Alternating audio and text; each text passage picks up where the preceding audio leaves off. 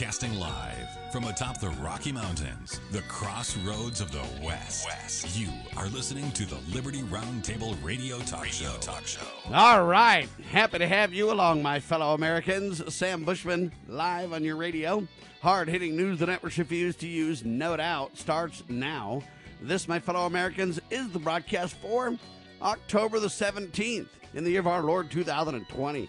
This is our one of two, and our goal always to protect life, liberty, and property, and to promote God, family, and country on your radio in the traditions of our founding fathers. Yes, indeed, ladies and gentlemen, we use the blueprint for liberty, the supreme law of the land, the Constitution for the United States of America as our guide, and absolutely we're convinced that checks and balances brilliantly put in place by the founding fathers.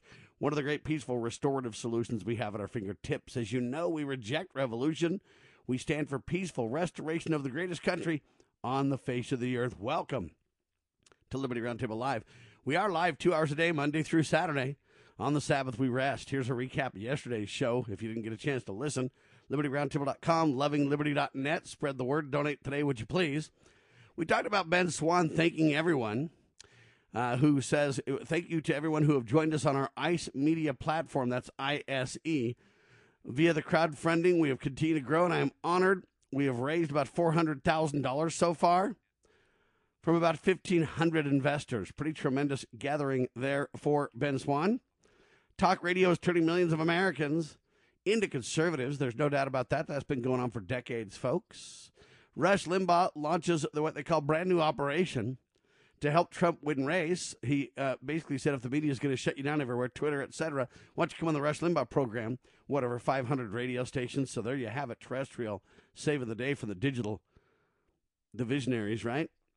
Trump presses Barr to target political enemies while um, Justice Department stays mute on the topic. You know, we just need to not have different departments doing different things and attacking people and, and, and you know working on political enemies. What we need to do is if somebody's committed crimes, then we need to be clear. we need to have due process, try them for their crimes. If guilty, they need to be convicted. That's all. We don't need this weird bars against Trump who or Trump doesn't carry out whatever, or Barr this, and the Justice Department that, and the FBI this, the CIA that. We don't need all that, folks. We need to stand for the rule of law in the greatest country on the face of the earth. Trump tells seniors that he'll make, um, what's that thing called? Remdesivir or whatever that drug is. He'll make it available for free and he'll sign an emergency use authorization for that. I'm not really for the president authorizing or funding drugs at all, but there you go. Big Pharma taking center stage, sad to say. Fed found that the economy is recovering much faster than officials expected. That's good news for everybody, I hope. Thousands of New Jersey voters received wrong mail in ballots. Yet in Utah, in a big county, Sanpete County, Utah, they sent out a bunch of ballots and, oh, they forgot the signature line. wow. Nick Sandmann, the Catholic teenager, doing great in his fight against the New York Times. He scores a massive victory.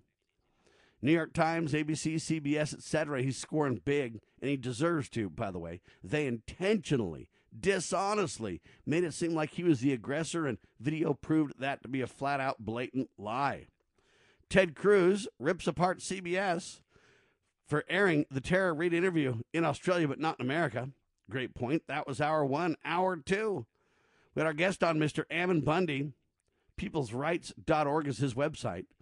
And we talked about the media and the government are in bed together, and they're intentionally engaging in political warfare by using scare words. They're isolating, demonizing, and destroying all peaceful patriots. I don't know what's going on here, but this has got to got to stop, folks. We're going to get into that as the broadcast unfolds because I think they're taking advantage of us because of our words. We'll get into the details of that, but this is serious, serious business, folks. Please remember this, though. You shall know them by their fruits. I'm telling you that right now. Us and them, whoever, pay attention to what we say and do. By the way, a Cedar Hills house in standoff was heavily fortified inside, police say, KSL Radio, KSL News. But here's the problem it isn't true. We're talking about Ken Cromar's house. It wasn't heavily fortified. And they say a standoff. There was one woman in there by herself that willingly came out. There wasn't a standoff. Then they try to say she broadcasted uh, on new media the standoff. Oh, she was streaming to show America what was happening to her in her home. But see, they, they turned this into a kind of a militia intense. It was a meltdown, and thank heavens the police got the upper hand. That isn't true. Barb Cromar was there by herself. Yes, there was guns in the home, a few of them, but uh, the question asked to the prosecutors was this: How come Barb was downstairs and the guns were upstairs? And how come the guns had dust all over them, meaning that they haven't been used in months? Roasted to the prosecutors. Now you say, wait a minute, Sam, there's a gag order on this case. And my response to that is this there's no gag order on me, baby. And furthermore, KSL has no gag order. So all I'm telling you is the truth shall be known. Ammon's army is the headline of an article. Questions mount, mount about Trump's ties to Michigan fascist plotters. We'll get into that in the details big time today. People's rights, uniting neighbors to defend their families, faith, freedom, and their futures. Who would you call right now if you needed help protecting your rights, right? That's a great question that Ammon Bundy's wisely asking. Peoplesrights.org to learn more and to get on the neighborhood watch list, is what I'm calling it. We're actively working hard, says Ammon Bundy, to build a strong legal, political, and physical defense system in your area. Wow, with what's going on in America and the rioting and the looting and the plundering and the literally destroying of private property and the threatening of people's lives and everything else, it's hard to say that's not justified, huh? Where do you go with this kind of stuff? Do we want to ratchet up or calm it down? I personally want to calm it down. The problem is, I'm not exactly sure how to get that done. I guess we can pray hard. I guess we can lead by example. Uh, but there you have it. But here's the problem they're saying we're the violent ones. Problem is, I haven't seen any violence at all. The good Sheriff Richard Mack on the road. Where you at, sir? Virginia? Yeah, I'm back in Virginia, Sam, of all places. well, that's yeah, a blessing to be there, sir. Well, it is, and uh, it's Fredericksburg, Virginia. Wow, and from Fredericksburg, Texas to Virginia, huh? yes, uh, there's two great uh, Fredericksburgs in America. Maybe there's even more, but uh, the ones that I have been to, Fredericksburg, Virginia, and Fredericksburg, Texas. What amazing uh, towns! Uh, Fredericksburg, Virginia, is uh, quite a bit bigger than Fredericksburg, Texas, but Fredericksburg, Virginia, is so Americana, historical it's got history just oozing out of it and culture just oozing out of it. And this is where George Washington was born. It's almost and, as American he, as I am. Yeah, yeah. And if he cut down the cherry tree, this is where it happened. And All it's right. also huge. It's huge Civil War. Also, it's this. There was several Civil War battles here. Uh, the Battle of Marye's Heights and Richard Kirkland, one of my favorite uh, Civil War heroes. Uh, worked for the. Uh, he was a soldier for the South at the Battle of Marye's Heights when the stupid Union general just kept having the soldiers try to march up towards this uh, uh, the brick wall, the stone wall. Or, uh, that's kind of where uh, Stonewall Jackson got some of his uh, uh, reputation. But anyway, uh, there's this great big brick wall, and the uh, Southern soldiers were just hiding behind that and picking off all these Union soldiers uh, like target practice who were crossing this wide open field to try to take uh, Marye's Heights. And uh, there were so many wounded soldiers that night crying for help and crying for water that Richard Kirkland gathered up about 13, 14 uh, canteens from other soldiers and he went out into the field uh, giving aid and water to these wounded soldiers, uh, Union soldiers. And his captain told him not to because they would kill him. And he says, I have to do this. I cannot take this anymore, listening to these cries. And he said, Go ahead, it's your funeral. And uh, no one ever confronted him, no one ever hurt him. And uh, there's a statue here, uh, a monument to him, where he's uh, giving aid, giving water to a, a, a, an enemy soldier. And and it's just the greatest story. I absolutely love it. It's compassion. It's humane. It's Christian. And you and, can call uh, it a, what, an enemy American man. soldier, or you could say um, an American patriot on either he, side. He totally was. Yeah. I bring this up, ladies and gentlemen, because the question is, uh, Sheriff, and I'm going to do this on purpose to you. Just fall for mm-hmm. the trap for a second. It, it'll make sense. Are you on the side of the north or the side of the south, sir? I, I would have been on the north. All right. Now, here's the deal I understand the South's points more than I understand the North's points. However, I see value on both sides, and I'm grateful the country stayed together. How do you like that? Yeah, I, I question that part, though. Which part? I, I that we I want the country where, to stay together. W- yes, I don't think it. I don't think it's that big of a deal. It certainly didn't hurt us separating from England. I don't think it would have been a, that big of a deal if the South had created uh, a another country. Uh, I don't. I really don't. It's okay. So we have two Americas, and they're living there next to each other. What I yeah, you'd call it North America and South America, wouldn't you? yeah. Well, yeah, exactly. You know, I don't think Lincoln was correct saying if you don't stay in the Union, we'll kill you. I agree. I don't, I don't think, think, that we, was correct. I don't think sacrificing 680,000, 700,000 men was worth to it. Keep I agree. To keep a union. But now I you're making my points on it. the side of the South that I'm that I'm making, which is states' rights. I know they kind of want to mix slavery into it, but states' rights. The point about the North and the South, though, is I agree with some uh, realities of both. I am grateful we stayed together as a country, and I do think we're better off that way as we prepare for the Lord Jesus Christ to come. But I want to get an update from the Red Pill Expo real quick. Then I want to move into a hardcore topic, okay? All right. Hang tight, sir.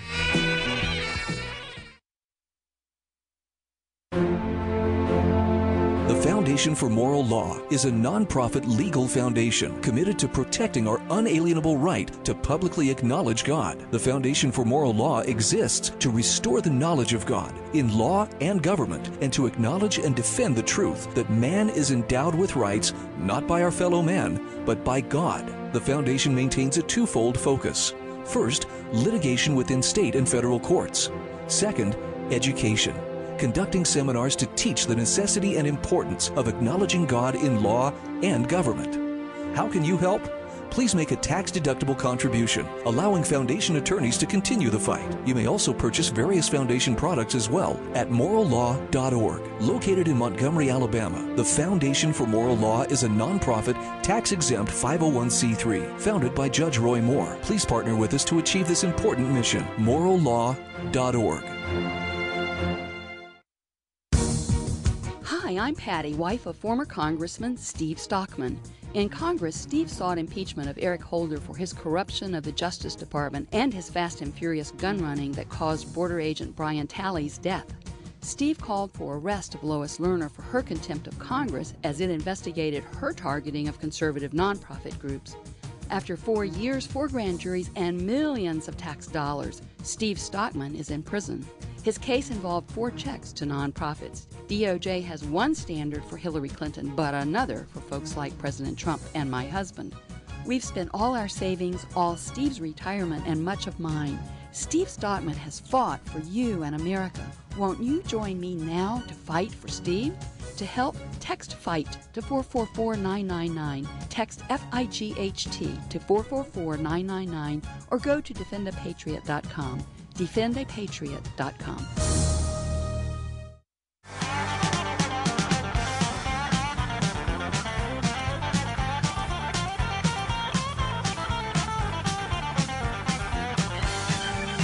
All right, Sam Bushman in studio, the good sheriff in Virginia on the road, taking care of business for the Constitutional Sheriffs and Peace Officers Association, CSPOA.org. So I know the North and South is a big issue. And it's interesting. Uh, on one hand, Sheriff Mack would choose the North, which I understand. But then he says, "Hey, you know what? The South uh, didn't deserve all the abuse they took for the North, and you know that's the point. Is it's very, very controversial, and I support both sides uh, based on the topic. Okay, slavery, I'm a thousand percent against. Okay, slavery is evil and wrong and needs to stop. However, I don't believe that's what the war was about. That was a great um, move to to force you to be on one side of the divide or not. Uh, but it was more about states' rights. It was more about self determination as a sovereign state. And a lot of sovereignty for states was lost over the Civil War. And so, on one hand, I agree with the South in the states' rights issue. I agree that I'm against slavery. I don't agree that President Lincoln had the right to just you know, force his way and pull a Sherman and just destroy everything in sight. Uh, the battle rages on in the hearts and minds of Americans today, and the same battle, sadly, seems to be shaping up in America. The issues are slightly different, but the principles are the same. They're putting slavery, they're putting black lives, they're putting uh, states' rights, uh, they're putting uh, self determination, they're putting uh, property, all in the middle of this. So when I was with Ammon Bundy yesterday, I wrote a headline that says this, Sheriff. The media and government are in bed together and are intentionally engaging in political warfare by using scare words. You know, Black Lives Matter, uh, militia, white supremacist, uh, and we go on and on and on and on with the terms being homophobe, something a phobe, uh, whatever, right? And the problem with that is that they're using those words to literally isolate, demonize, and destroy all patriots. We talked about that in detail.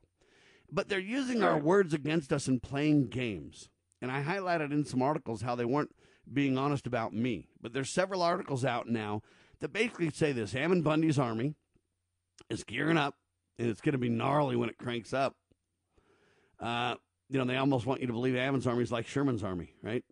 Uh, okay, and then Richard Mack, a um, quote militia leader, Stewart Rhodes, another militia leader, uh, uh, G. Edward Griffin at the Red Pill Expo, another leader.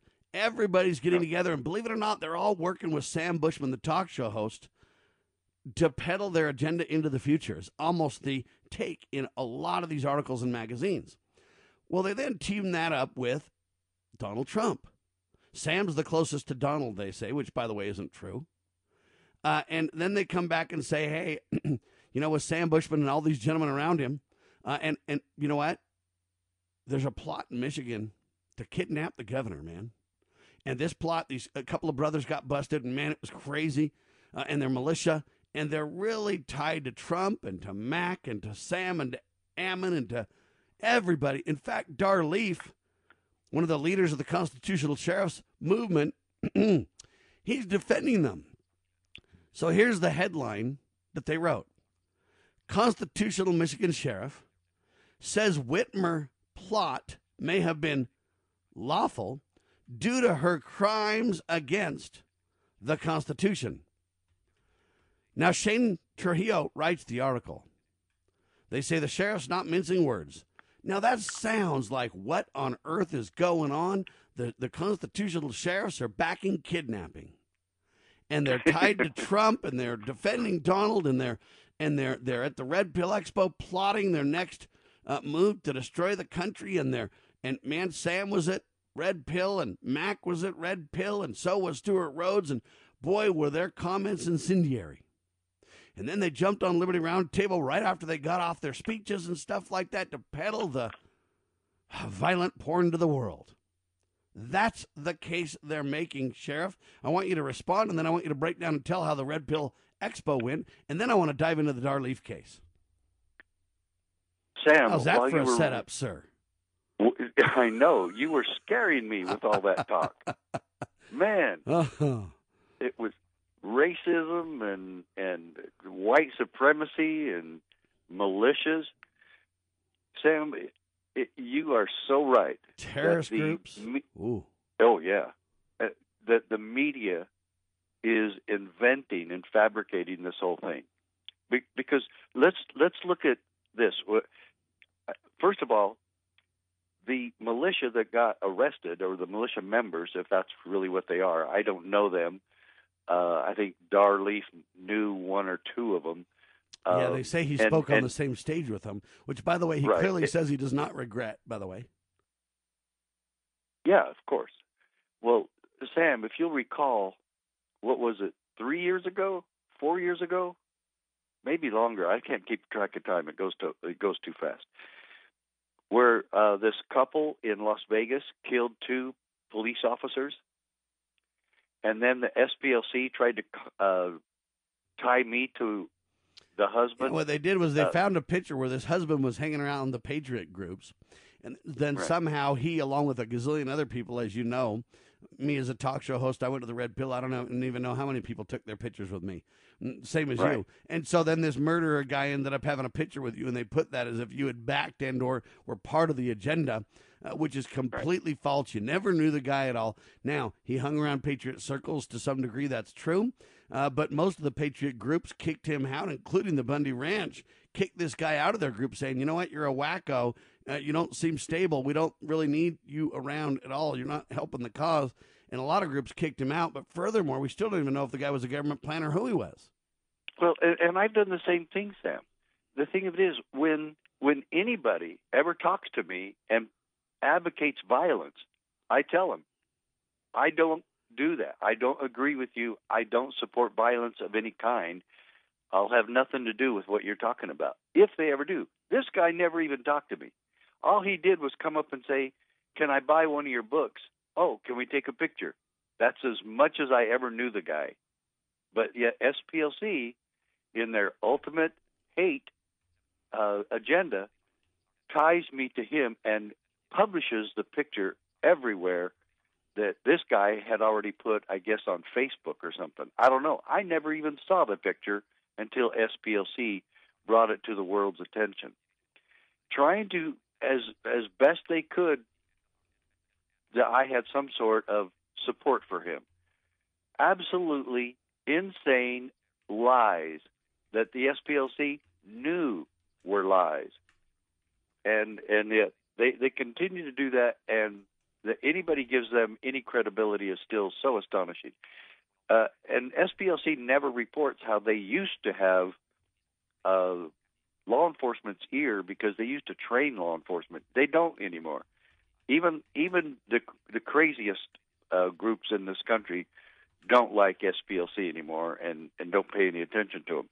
But they still have a lot of money and they can put out productions and, and news magazines and so on and so forth because they have money and and you can buy credibility with money uh, because you own the media. You do the media stuff.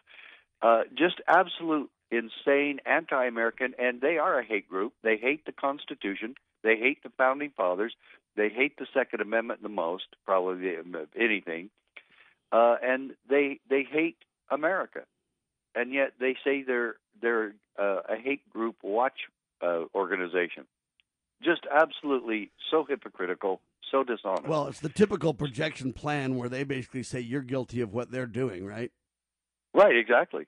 Yeah. And and Sam, when was the last time? Even if you take this arrest of the half a dozen or maybe about a dozen, I don't know. Uh, I I don't think they know of the people that got arrested and supposedly tied. Uh, they were having this conspiracy to go arrest uh, Gretchen Whitmer. Why did the wait? Why did they wait for them to actually do something overtly instead of just Let's get into the it? Gretchen Whitmer story in just a second because Dar Leaf well, has a lot this, to say. This is what I want to say. Let me let me ask this thing. When was the last time any militia group committed an act of violence? Well, it all depends and, on how, uh, how, you define militia group. Because what they'll say is the white supremacists and, and militia group are when really was the one last and the time same. White supremacist oh, when they it? killed that poor lady over at that. Um, oh, what was that event where that lady got hit by the car? It's uh. yeah, I don't. But but still, the, it, tell, right. That's what document say. for me all the all the school shootings they've done, or any uh, mass shooting they've done, or that they've went out and started burning uh, Portland down, or committed acts of violence in any city. Tell me if they've ever gone around looting, burning cars, burning buildings, indiscriminately beating up people. Show me where that's ever happened. Yeah, I'm you're, still, you're right. But what you'll do is you'll get into this blurring of terms. What is a militia? What is a white supremacist group? What is a and all these labels? Show me all of them. And what I call is scare words designed to deceive the people. I'm telling you, the media and the government are in bed together and are intentionally engaging in political warfare. They're isolating, demonizing, and they're destroying all constitutional patriots. Peaceful patriots, I might add. When we get back, let's break down Red Pill and Dar Leaf. Proclaiming liberty across the land. You're listening to Liberty News Radio.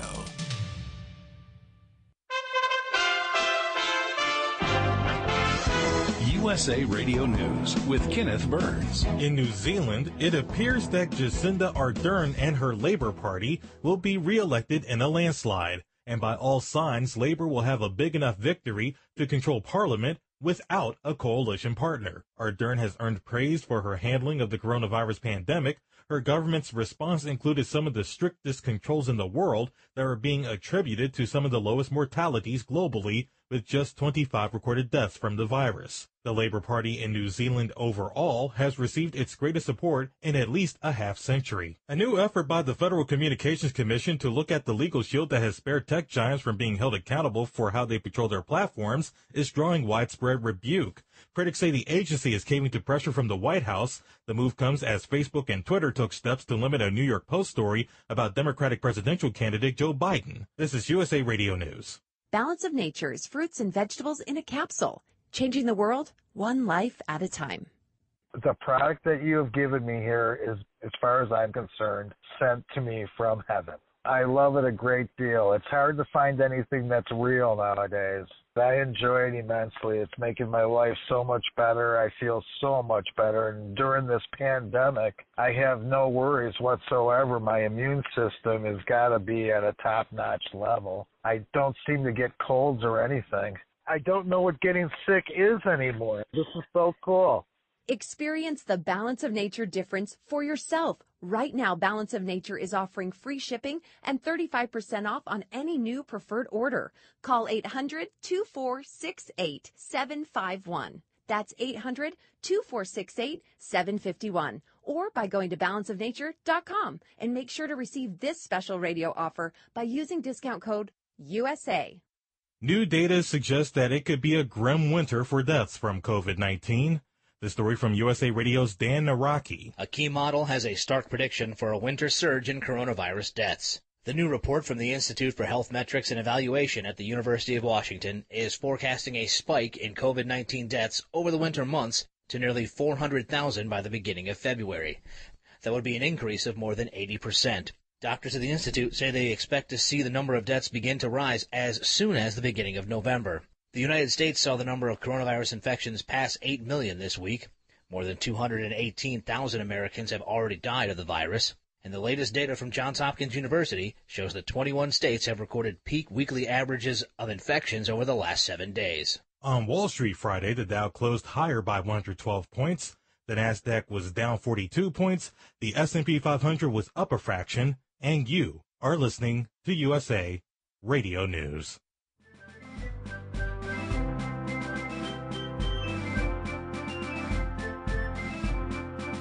Promoting God, family, and country. You are listening to Liberty Roundtable Radio. All right, Sheriff Mack with me. So the city I was thinking about was Charlottesville. Sorry, it slipped my mind until I got off the. That just happens sometimes. Charlottesville. So they'll point to Charlottesville. They'll point to Dylann Roof. They'll point to the guy that was with you in the photo that, that murdered cops, and they'll point to a, a, a cadre of kind of white supremacy, uh, of militias, of unhinged people, and they'll mix it all together and say, hey, you know what, you're guilty. A Proud Boys right on through will be their list of, of shenanigans. But here's what I would say this. I went to the Red Pill Expo and I was there and I met with a lot of people and I did a ton of interviews. And uh, all I'm telling you is, uh, I I think the worst offense anybody committed, if you can call it an offense, was a lot of people didn't wear masks but I didn't see a single even as close to a fist fight or a big argument even at the event. It was as peaceful as it gets, Sheriff. Yeah, it, it was, and it was wonderful, and it was beautiful, and and I don't know all the people that were there. There could have been some horrible people there. There could have been oh, the M word. There could have been militia people there. Uh, I don't know, and I don't care. Uh, I don't care, Sam, and you know I've said this a hundred times on your show, and I'll say it again. I I detest and disavow and am against all violence. I always have been. I always will be. I'm a very peaceful person. And so the media will come up and say, "Well, you disavow violence, sheriff," and they'll just keep asking you that, as if you hadn't, and if you won't. Uh, it's yeah, kind of like well, what they do about Donald Trump. Hey, well, you disavow this or that, and he does it over and over and over, and they just keep asking it like they didn't hear. I him, might say the know. same thing I might say the same thing Trump said. What do you want me to say? I've said it all before. Uh, what do you want me to say? He, yeah. That's what he said. What well, do you want me to say? Sheriff, when you're violent, I don't know how you can um, disavow violence. See? See how you just yeah. can't win that manipulated discussion? Well, yeah, but then let's start dealing with the facts. I know, but if you weren't violent, Sheriff, see, the facts don't matter when they continue to press their scare words and press their dishonesty. Now, let's take this to the Dar Leaf case to make the point even more poignant. Literally, the headline says this Constitutional Michigan Sheriff says Whitmer plot may have been lawful due to her crimes against the Constitution. Sheriff Dar Leaf is not mincing words, writes Shane Trujillo. Now, here's the problem with the whole discussion. If I start with Sheriff Mack, you're violent, even though you've said you're not, even though there's no track record of violence, even though the facts are against my point, if I start with the fact that you're violent, it's very easy to frame the argument in a way that looks you or makes you look absolutely extreme and foolish. So when they start out by saying, Sheriff believes Whitmer plot may have been lawful. Okay, that's where the lie starts. So let me explain. The government says, wait a minute, these two guys were trying to kidnap the, the governor. But Dar Leaf says it completely different. Dar Leaf says, hey, wait a minute. The governor has committed crimes against the Constitution with her lockdowns and her mandates, etc., etc. And so what the sheriff is saying is they do have a right to a fair trial. They're innocent until proven guilty, first of all. So let's not throw the militia members or throw these guys under the bus. Okay? He said, We cannot convict them in the news media here. And I think Dar Leaf is exactly spot on. We cannot convict them in the news media. They are innocent until proven guilty. Now, here's the narrative Was it a kidnap and a plot against the governor? And is the sheriff agreeing with that kidnapping slash plot, like the headline makes you believe? Or is this the truth? He says it's just a charge. They say it's a plot to kidnap, but you got to remember that in Michigan, in Michigan, can we have a citizen's arrest? And they still say, you know what, you in Michigan, if it's a felony, you can make a felony citizen's arrest. He cited, listen carefully, Michigan state law to make his point. So now the governor's saying, wait a minute, if you caught a kidnapping, then, you know, that's a problem. But look, I believe that they were basically executing a citizen's arrest, and if felonies have been committed by the governor, uh, and the law says that's legal.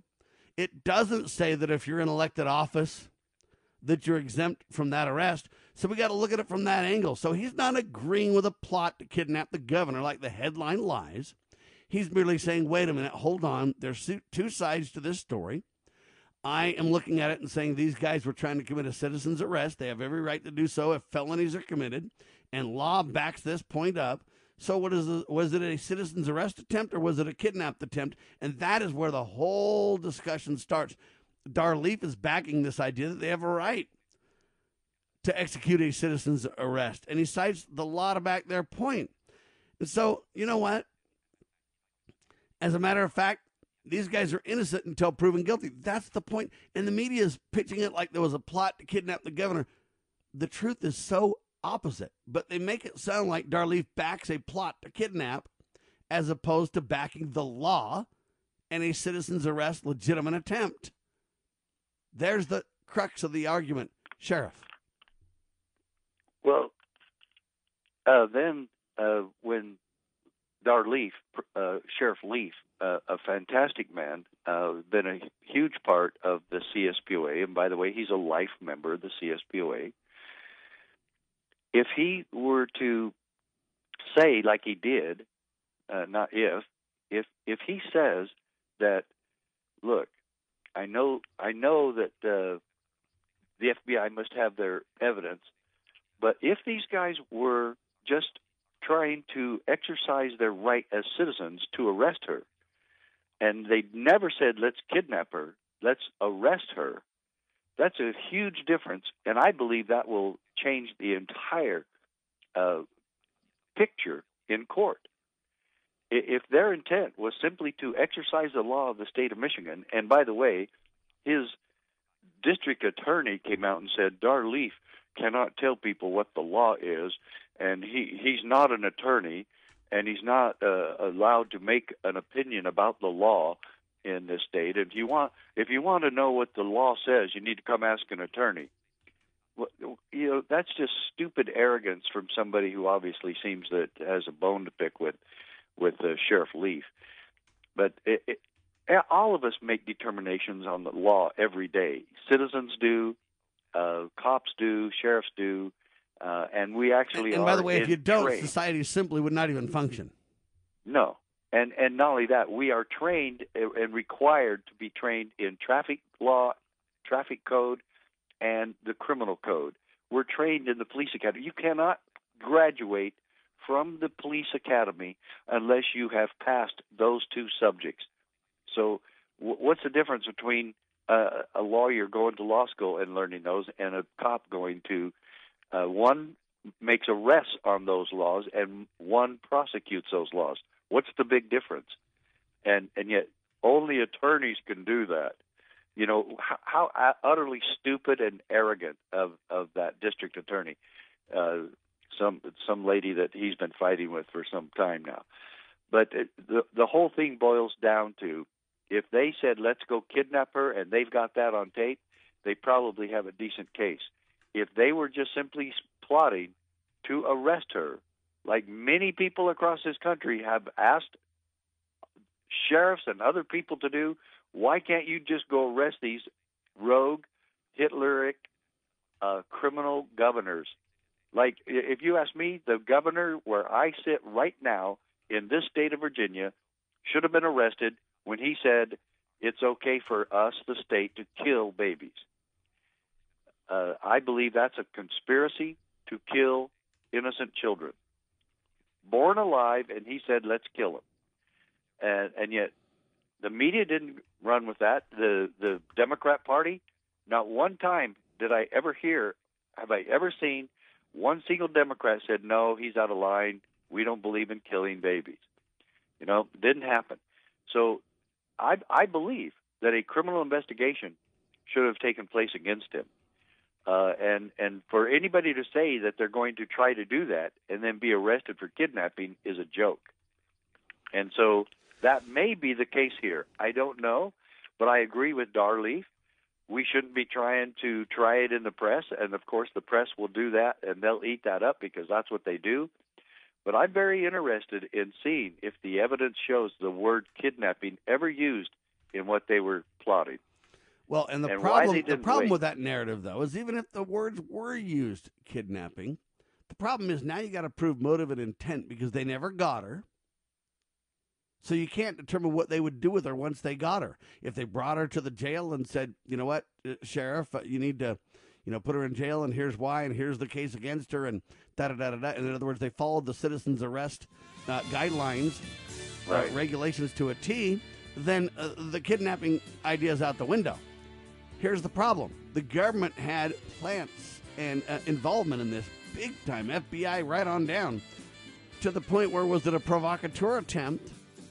Was it what? What was it? Where do we go? But you can't even determine what their intentions were because they never got a chance. Is citizens arrest allowed in America?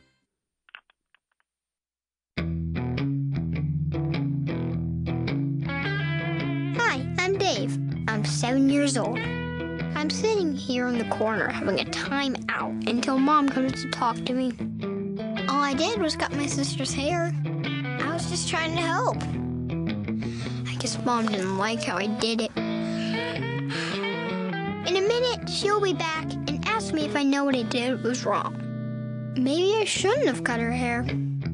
And she'll say we all make mistakes because we're just learning about stuff. And she'll give me a hug and we'll end up talking about more stuff. No matter what you talk to your kids about, love is what they'll hear.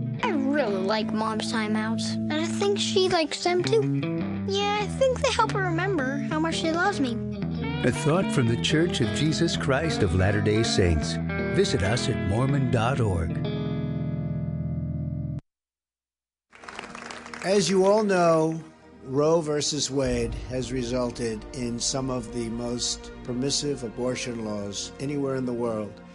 For example, in the United States, it's one of only seven countries to allow elective late term abortions, along with China, North Korea, and others. Right now, in a number of states, the laws allow a baby to be born from his or her mother's womb in the ninth month. It is wrong. It has to change. Americans are more and more pro life. You see that all the time. In fact, only 12% of Americans support abortion on demand at any time. Under my administration, we will always defend the very first right in the Declaration of Independence, and that is the right to life.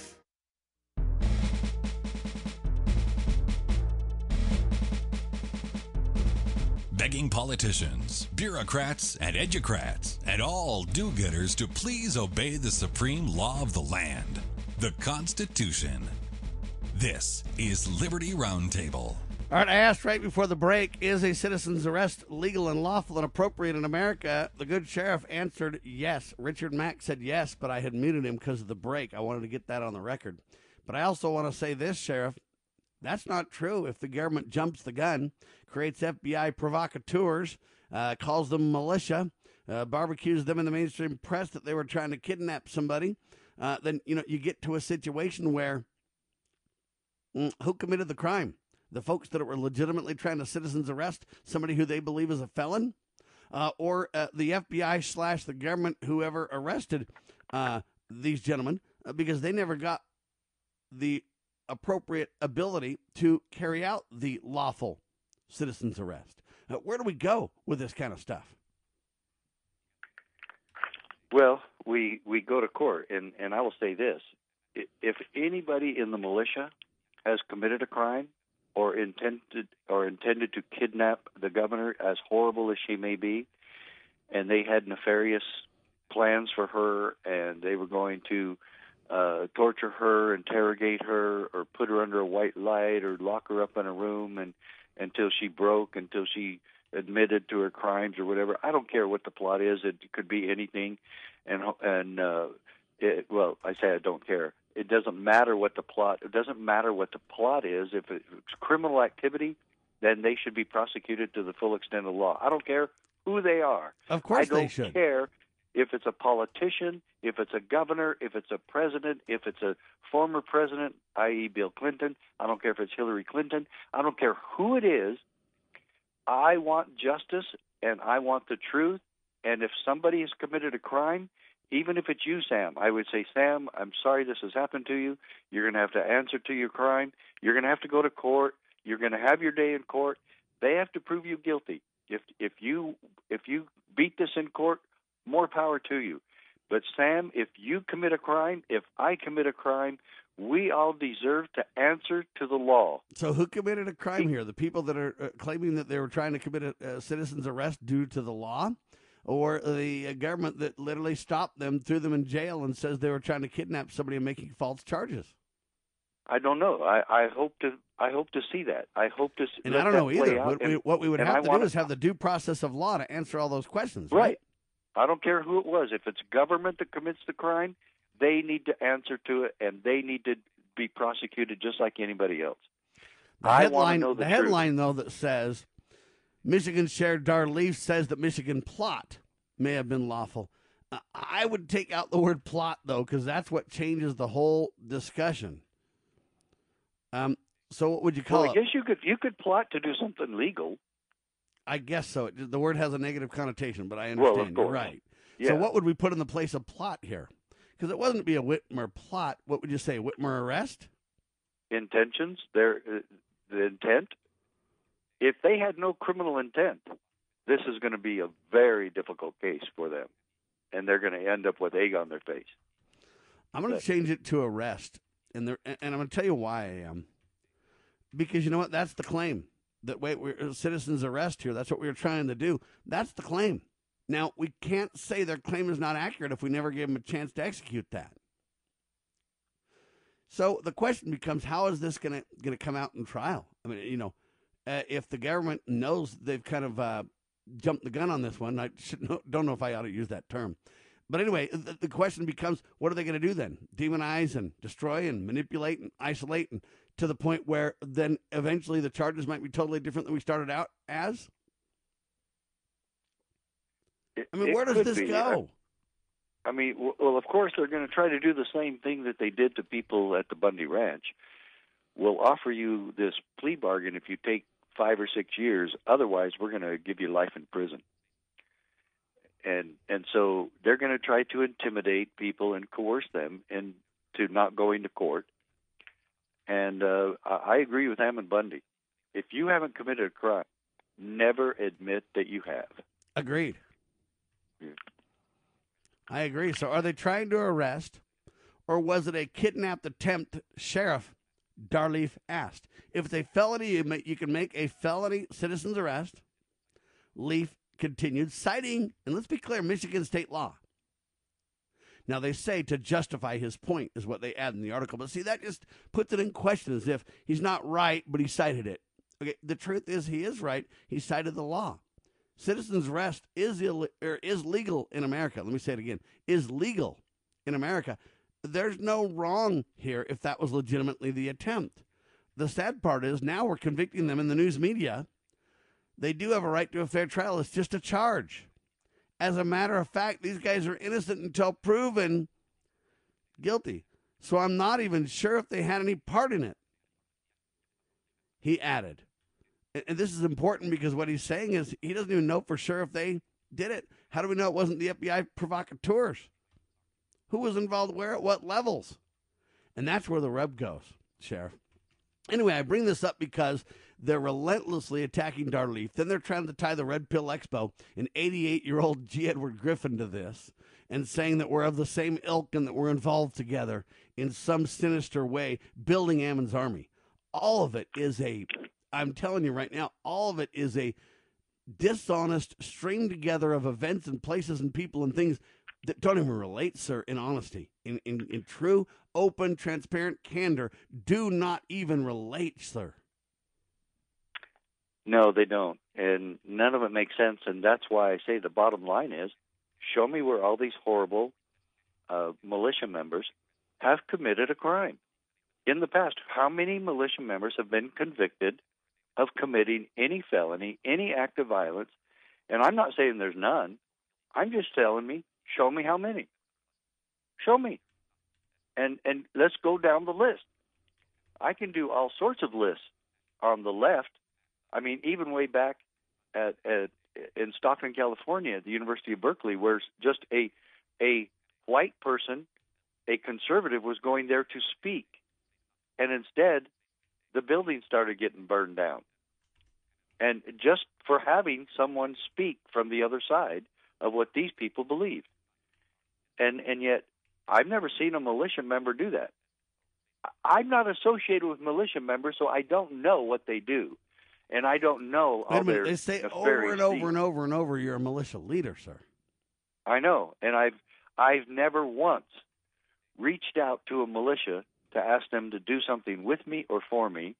I've never even been approached by a militia group saying, we want to uh, work with the CSPOA, we want to be members, uh, we hope that you'll come and do this.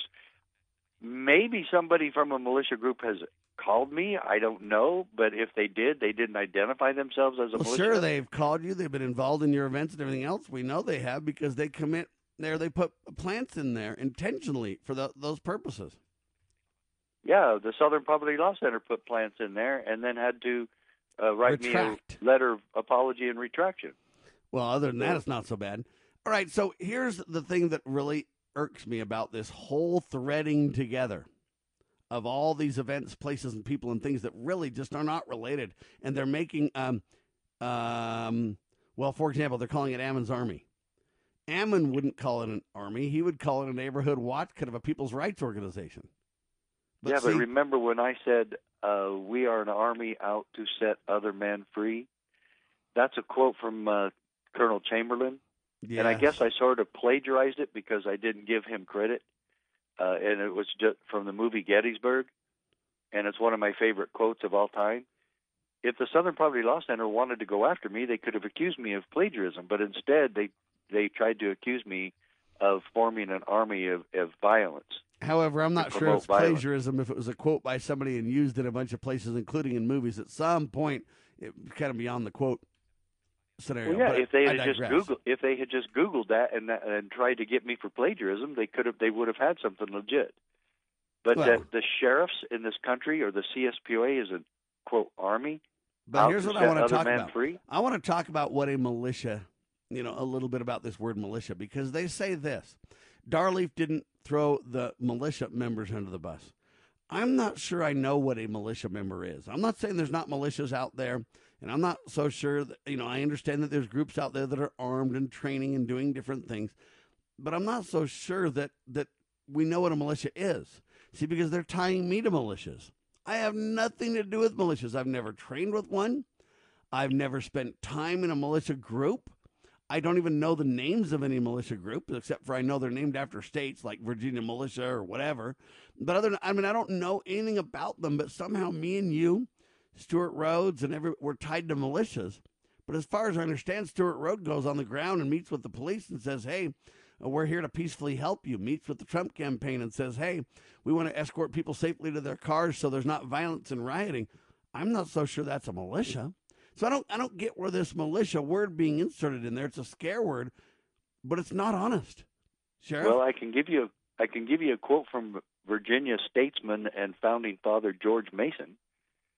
Yes, he said, I asked her, what is the militia? It is the whole body of the people, except for a few public officials. And then he goes on and he says, to disarm the people is the best and most effectual way to enslave them. So hold on. So uh, the militia know, is the reporters that are calling us militia? I guess so. So the very lady that says we're in a militia is part of the militia. Uh, yes. Uh, the uh, the word militia is in the Constitution, I believe, five times.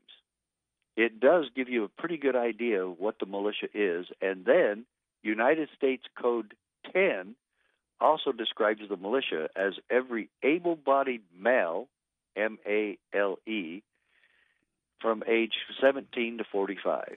Okay, so it's not me because I'm not in the 17 to 45 range, and I'm certainly not an able body. Dis- I wrote a letter just recently where I disagreed with that part, and that it uh, uh, involves every able bodied person from 17 to whatever age they they are if they're capable and able-bodied, that's the that's the true qualification. And and so I guess you could even go a little bit younger if you wanted to, maybe 15 or 16, but the United States Code says 17 to 45. Well, and if you say able-bodied man from a militia point of view, at first glance, you might say, Sam, you don't qualify. You're older than 45. Number one, number two, you're a blind person. Therefore, you don't. But I could be a radio man.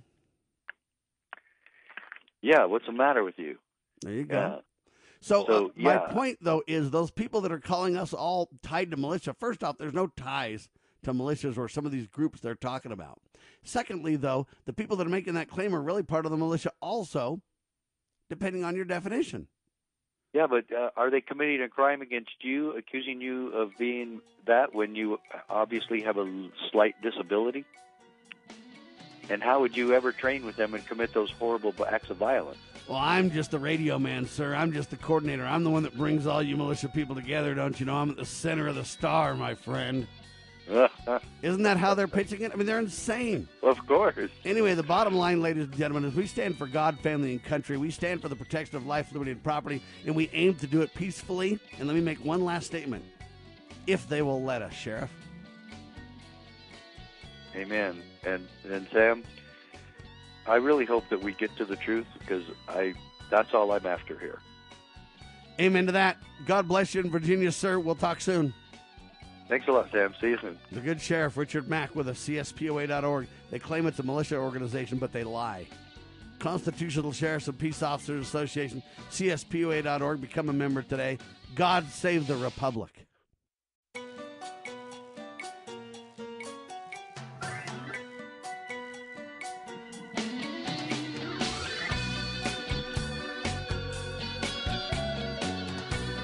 Broadcasting live from atop the Rocky Mountains, the crossroads of the West. West. You are listening to the Liberty Roundtable Radio Talk radio Show. Talk Show. All right, happy to have you along, my fellow Americans. Sam Bushman live on your radio. Hard hitting news the networks refuse to use, no doubt, continues now. This, my fellow Americans, is the broadcast for October the 17th in the year of our Lord 2020. This is our two of two, and our goal always to protect life, liberty, and property, and to promote God, family, and country on your radio and the traditions of our founding fathers. Yes, indeed, ladies and gentlemen, we use the blueprint for liberty, the supreme law of the land, the Constitution for the United States of America as our guide, and absolutely we're convinced the checks and balances brilliantly put in place by the founding fathers, one of the great peaceful restorative solutions we still have at our fingertips. And as you know, we reject revolution. We stand for peaceful restoration of the greatest country on the face of the earth. And a lot of people say, Sam, your introduction's kind of long, buddy. Why do you do that over and over and over? Man, I, I need a button just to press fast forward and skip over that. And my response is with modern technology, you can certainly do that. But the reason we repeat that over and over and over and over is because we want to be very, very intentional and clear about what we're doing and about our efforts here. We are peaceful, we are nonviolent. We want the truth, and the truth shall set us free. We want to educate and inform our American friends and loved ones and family because you know what? We care about the next generation, our children, our grandchildren, and we want to leave a free country for them as well. And to do that, it takes understanding the relationship between God, family, and country. It takes an understanding of who we are. It takes an understanding of what we need to do to preserve liberty. And it's not easy with the media, with the left right dishonest paradigm, with all the discussions out there, it's very easy to get off kilter and go, we got to have another answer. We got to have a, somebody's got to bring a new idea to the table. We need a certain individual to be our savior, leader. That person, ladies and gentlemen, would be Jesus Christ, and there is no substitute. Let's be very clear. That's why it's about God, family, and country. You know, our founding fathers said, you know what? Our government's only good enough for a moral, religious people. And it's it's ill equipped for the governing of any other. Okay, so we must be a moral, God fearing, honest people. We must obey the laws of God. And when we do, God Almighty promises us biblically that He will protect us. He promises us that, you know what? He will heal our land and protect us. But it takes some work on our part. I want to quickly summarize last hour because it was so vital coming into this hour that I think it's absolutely relevant. I had on the good sheriff, former Sheriff Richard Mack, with me, cspoa.org. And we talked about this idea that the media and the government are now in bed together and are intentionally engaging in political warfare. Their goal isolate, demonize, and destroy all peaceful American patriots. That's what's happening right now. And the proof in the pudding, ladies and gentlemen, is this Constitutional Michigan Sheriff Dar Leaf said Whitmer arrest may be lawful due to her crimes against the Constitution. And you go, wait a minute, what? The sheriff's backing kidnapping? No, not even close. So, at the crux of this media story, where the mainstream press lies and wants you to believe, hey, uh, this plot against the sheriff, uh, uh, plot against the governor, it wasn't a plot. Are they trying to commit a citizen's arrest, or was it a kidnap attempt? Dar Leaf wisely asked. If it's a felony, you can make a felony citizen's arrest.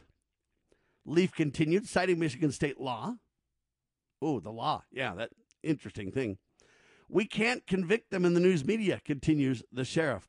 They deserve an honest, fair trial. In fact, these guys are innocent until proven guilty. Okay? Anyway, the story goes on, except to say, look, at the crux of the discussion is they want you to believe how you know, bad this plot was, that it was a militia plot. They're using all kinds of scare words. First you isolate, then you demonize, then you destroy. I don't know the truth in this case. But I know this, they never got a chance to carry out a citizen's arrest, so it's pretty hard to say that was not their intention when you never let them carry it out. But I'm saying it was a citizen's arrest because that's what they're claiming. And that's what the law supports.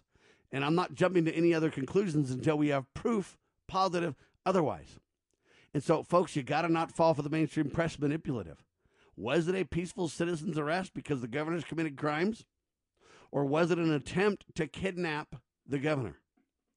Well, the debate rages on, but I'm telling you not to convict them in the media. I'm telling you to let due process happen. Let's have the transparency and the rule of law. And you know what? Whoever committed a crime, and it may be the government and the FBI, if they were carrying out a peaceful citizen's arrest and they were stopped in doing so when they had every right legally to do so, it might be the government that committed the crime here. Time will tell. But the problem is, and this leads to our next guest, is that it's getting so murky and muddy in America today that it's very hard to know who the good guys are and who the bad guys are. All right. So our guest today is Lee Southwell. And she saw anarchy as an eyewitness account in foreign lands. And she's going to be speaking tonight in Utah. That's tonight, October uh, 17th. That's tonight, 7 o'clock p.m. at Liberty Hall in Farr West, Utah. Liberty Hall, Farr West, Utah.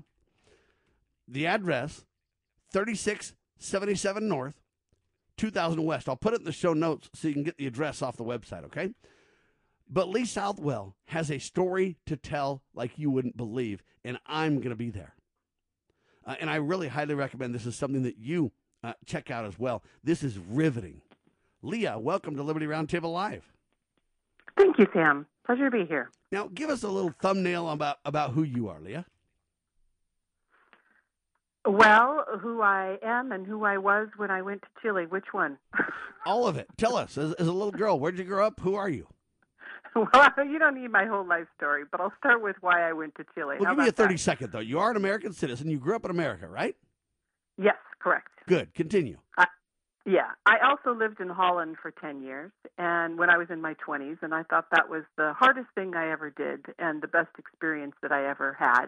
Very character forming, very difficult task to live in a foreign country, to learn another language, to find your own way, and I did that all in my early 20s. And so when I was raising my kids here in the United States, I always told them that that was something as part of their education that they needed to do too. To live in another country, to learn another language is to bring greater appreciation to your own culture, to your own language, to your own values. You really almost can only understand them by being on the outside and looking in. And so, having lived in Holland and told my kids that they needed to do this too, uh, they I homeschooled them most all of their schooling, and uh, they never showed any interest in it until they were 18 and 20. I had done all the research just in case they ever said yes. Where would we go? That was my job. I was going to choose where we were going to go, and I had to wait to see when they wanted to go. So finally, when they were 18 and 20, eight years ago, uh, they were ready to go and came to me and said, "Let's do it." And so I said, "Okay, then it's my choice, and we're going to Chile." And I decided on Chile because I had followed the Economic Freedom Index from either Cato or Heritage. I don't remember which one. I think both of them have one. And for the five years that I followed it, Chile was the only one that was moving up consistently. Every single year they moved up in the Freedom Index. And by the time they were ready to go, Chile was at the seventh most economically free country in the world, and the United States was at 14th. And so, with all the research that I had done, I felt very confident that Chile was a good, safe, stable country to move to. So, we left uh, almost eight years ago for Chile with very little money, no Spanish, never having been there before, and packed our two suitcases, having sold everything we owned here in the United States for the adventure of a lifetime. I call it our uh, their homeschool final exam. Wow, you and two children? Yep. Wow, how, 18 and 20, so they weren't children, they were young adults at that time. okay. And, and how did you plan to make a living on this venture? We didn't have a plan. Oh wow. so we literally dove into the dark. We arrived having we had one uh, distant contact who helped us have an address to go to and a school that we had planned to go study Spanish. And he showed us where the subway system was and how it worked, and he showed us where a grocery store was, and then he said, Good luck. and how did you dig in and find a place to live and get that start as a as an expat?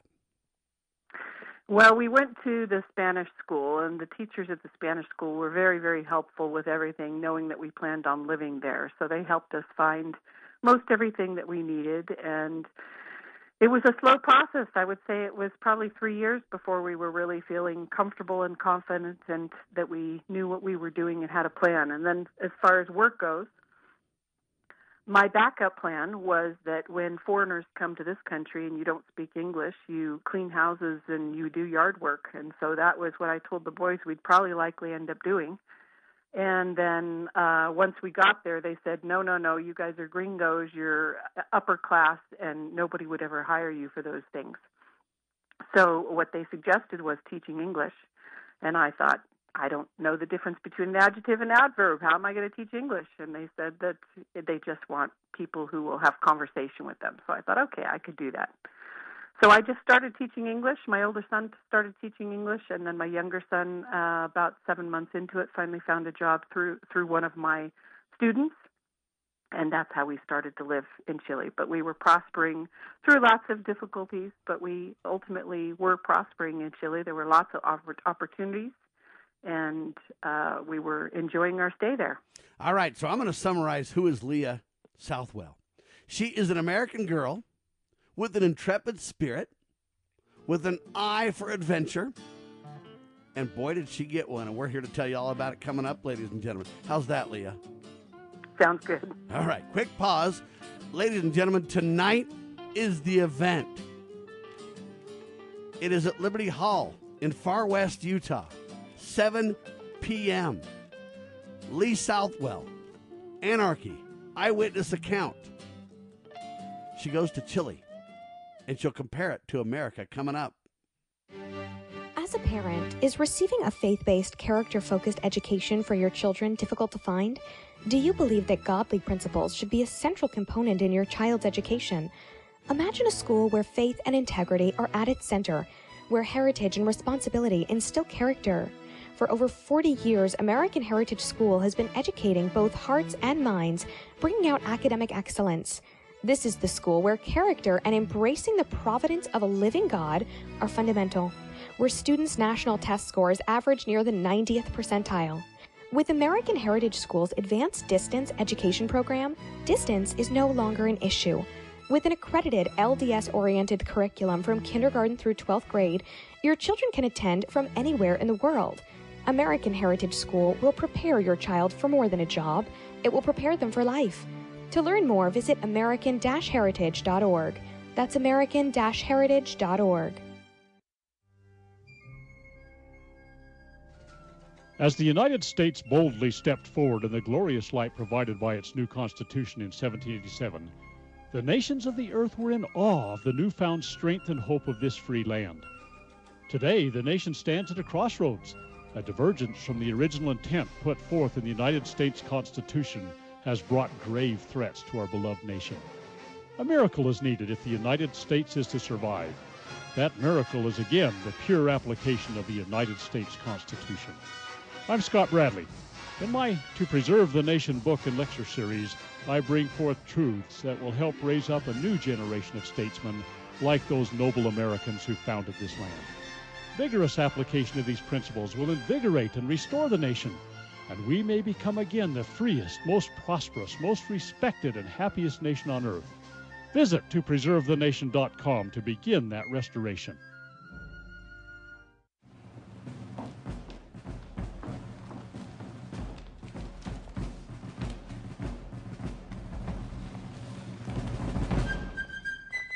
With news the networks refuse to use.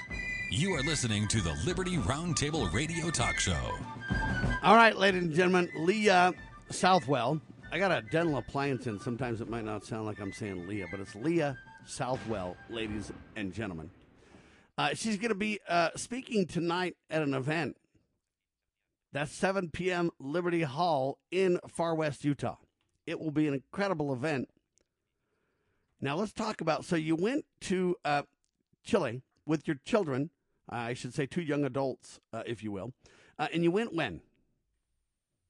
We left uh, November of 2012. Okay. So you lived there actually for quite a while, huh? Seven years.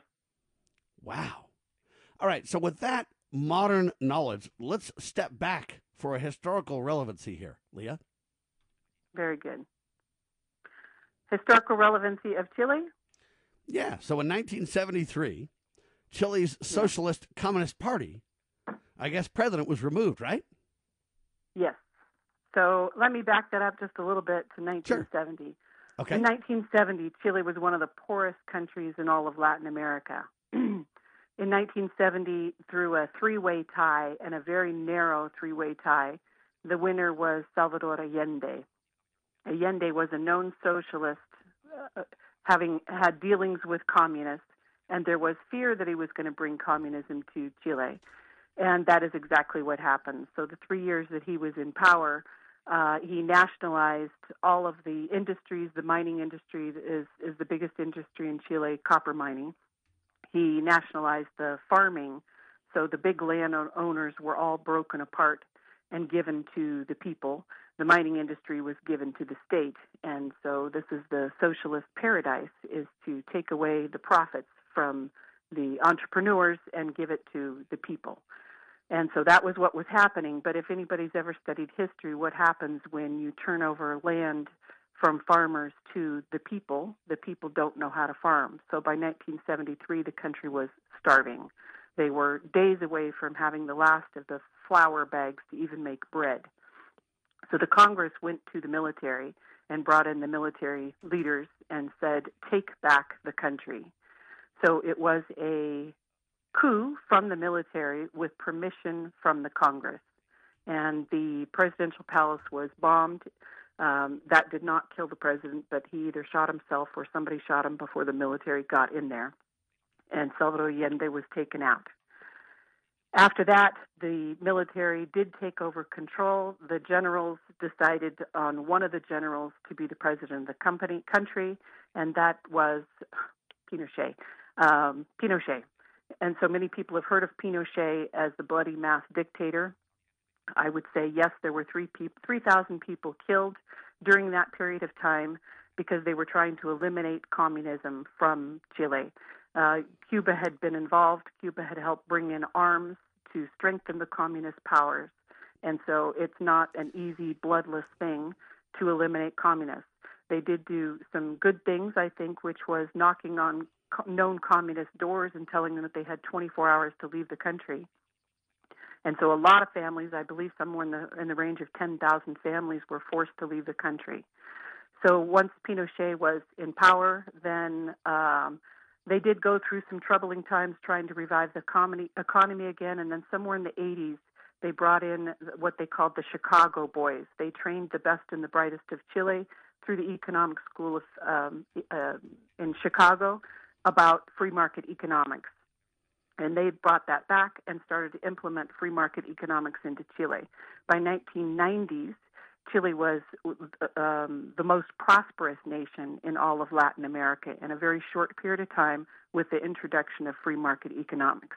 So this was and, one and of the not only why, not only was it the the uh, freest nation, but the most prosperous nation, but it was by a long shot. Let's be clear, right? Yes, yes, absolutely. Yeah, long shot in number seventh in the world, we're talking about. And the unemployment when I left was below 5%. So it was booming. There was opportunity everywhere. And even though all of the presidents, okay, so let me back up again. Pinochet re- remained in power for 17 years, hated by half of the people and loved by the other half. He did voluntarily go for an election to choose whether they t- took him out or not. And he lost by a very narrow range. And so clearly half the country loved him, the other half of the country hate, hated him. So in 1990, uh, ah, sorry, 1989 is when he stepped down and they re- restored democracy. After that time, all presidents in Chile were left left of the center, but nobody dared touch the free market economic system because they knew that was what was causing Chile to thrive so well. So, So it was an incredible. to- it was an incredible, um, Yeah. long, many many year uh, success story for the free market. First of all, right? Yes, it was known as the Chilean miracle throughout the world. The Chilean miracle. Wow, we need to be told that in school, huh? Yeah. Well, no, no. What ha- needed to happen was it needed to be told to the Chileans. well, that too, sure. They didn't teach their history either. And so this is where I see that they went wrong and where we will go wrong too. When you don't teach the good part of your history and you teach a one sided history, there's an extreme misunderstanding of how you got what you got. And so I was able to see right away that the human rights museums and pretty well everything about Chile, it was Pinochet bad, Allende good. Allende, the one who brought them to starvation, Pinochet, who brought them out. But that's ever since 19, what did I just say, 89, was pretty well what was taught in the schools. So unless you were from a family who appreciated Pinochet and you heard it from your family, then you were told that that was a bad thing that happened to your country. So this is the setup for what happened exactly a year ago. All right. What happened a year ago? uh, on October 18th, uh, tomorrow will be the year anniversary. Uh, let me. By the way, that's, that's before... fitting. Your speech is tonight, then, huh? yeah, it is. Um, uh, a couple of days before October 18th, there had been a series of price increase in the subway system. And this last one was four cents. And the youth, the high school students, and we have pictures of some of them with their professors, if that tells you anything, went into the subway stations and started to cause some disruption. They were jumping turnstiles, refusing to pay, and causing some damages in the subway system. Nobody took that terribly serious. It was high school students. But on October 18th, hold on. Before you get to October 18th, I want to make a point though. On one hand, it wasn't serious; it was high school students. On the other hand, four cents to us is laughable, uh, but yeah. some of the poor people, it was significant, though, right? Well, I think it was significant in that there had been a series of them. I think it's still laughable from the students because the students paid one third of what regular people paid. So. Uh, so you have to ask why was it the students that were there and why were some of them there with their professors? I want you to remember that professor statement. Yeah, all right. Because so then... turmoil and chaos is obviously uh, is is often caused at the at the education level through the school system and especially at the university level. Yeah, so the poor people might say it's legitimate. The rest of us might think it's laughable, but the reality here is it was an engineered insertion point, wasn't it?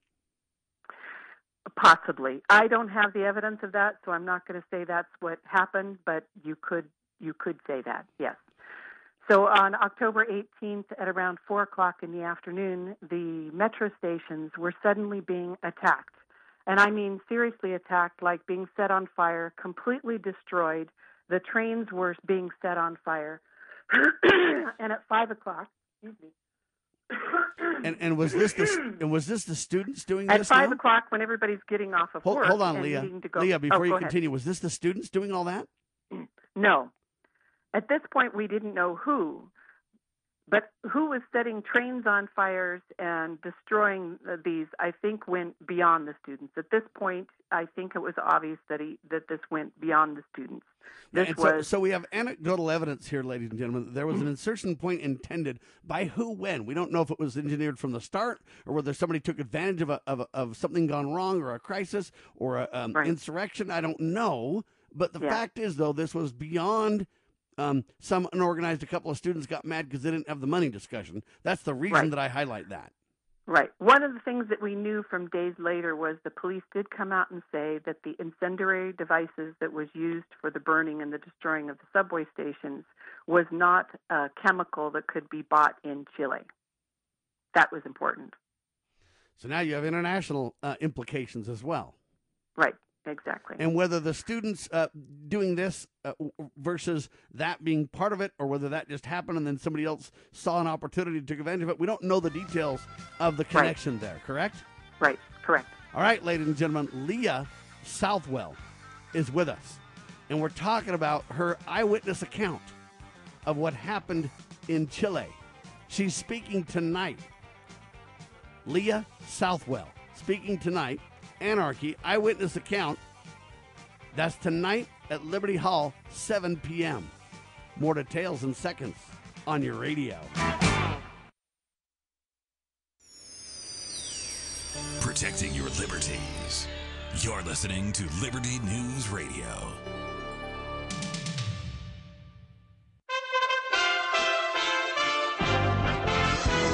USA Radio News with Kenneth Burns. More than 18 million ballots have been cast in the country. Former Vice President Joe Biden, the Democratic presidential nominee, remains ahead in polling.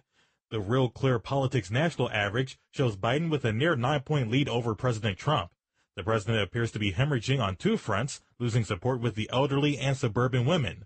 The president at a rally in Macon, Georgia last night went after Biden and his family. That Biden family is corrupt. It's a corrupt family. And with me and my kids, let me tell you, my kids, I'll tell you something though, it's right to lock them up. You should lock them up. Earlier at that same rally, Georgia Senator David Perdue mocked the name of his Democratic colleague and Biden's running mate, Kamala Harris. Democrats want an apology for that. They called it a racist dog whistle. This is USA Radio News. Balance of Nature's fruits and vegetables in a capsule changing the world one life at a time. The product that you have given me here is, as far as I'm concerned, sent to me from heaven. I love it a great deal. It's hard to find anything that's real nowadays.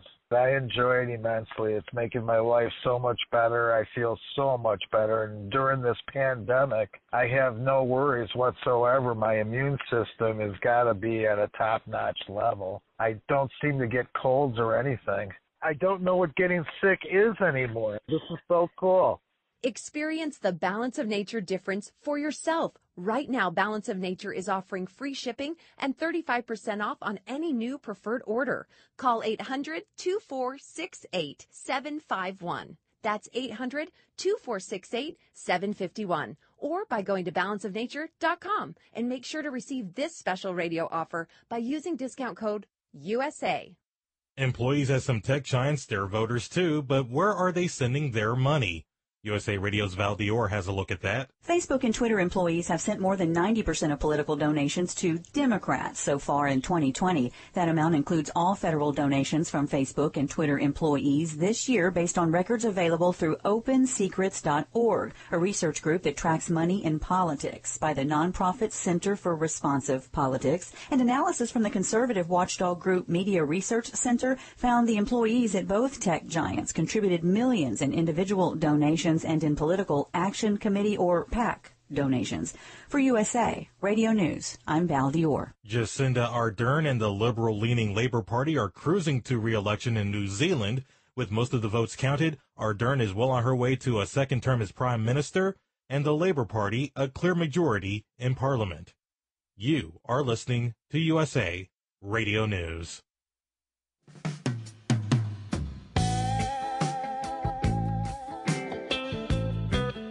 Our guest, Leah Southwell, ladies and gentlemen. She speaks tonight at Liberty Hall in Farr West Utah, 7 p.m. Be there. She will speak about her eyewitness account Anarchy in Chile. In 1973, there was a big old ripping crazy bunch of stuff going on that turned Chile into one of the greatest economies ever, based on free market principles. It went so well. Wow. But the problem is the lack of education. People only heard one side of the story and didn't understand the reasons for their success. And so Lee Southwell was an eyewitness to the event we're talking about right now. Uh, what uh, basically in 2019 October, the children, uh, teenagers, started kind of getting crazy because they raised the cost of the subway. That started it. But then the next phase ratcheted up, and no one knows exactly how. Leah, start there. So then uh, the next stage got much more radicalized, right? Yes, correct. Uh, let me give you a little bit more context. So I was living in the city of Santiago, the capital of the city, and the population is over 7 million people. So this is a big city like New York City. So the subway system is quite extensive. It's the way most people get around. Um, cars are quite expensive there. You don't really need them. I never had a car while I was there. And so the subway system is like the blood flow of the city. So when that's under attack, you're in serious problem. So this was at about four o'clock in the afternoon. Five o'clock, people were getting off work and finding that they couldn't get home because the subway system was shut down uh, because within days, 77 of the stations were attacked and destroyed and damaged. Some of them so badly that they're just now a year later reopening again. So there were some of the lines that have been shut down for a very long time due to the serious damage that had taken place. So once that and the panic started to happen, as happens anywhere, once the police are busy, then chaos starts to happen, looting and rioting starts to happen.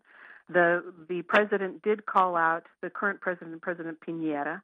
He called out the military in a state of emergency, not really knowing or understanding what was going on. He probably thought that the country was under a terrorist attack, and so he called the military out into the street. That was a big problem for Chile because they had been under a military dictatorship for 17 years up to 1989. So having the military in the street was a very sensitive issue in the country. And so more people started to come out into the streets objecting to the military being out the street than they were objecting to the terrorists and everything being under attack in their country. So many people. And, and hold on, let me stop you there, though. This is the yep. lack of education that doesn't allow them to properly assess the context, right? Right. Correct. Okay. yes. Go ahead.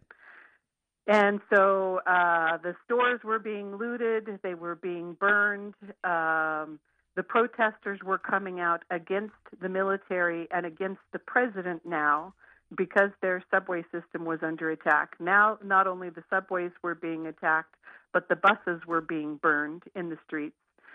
Uh, the traffic signals were being torn down, and it was utter chaos, and nobody really knew who was out there. And within eight days, there was a march on, I believe, October 25th on a Saturday, where they say there was a million people.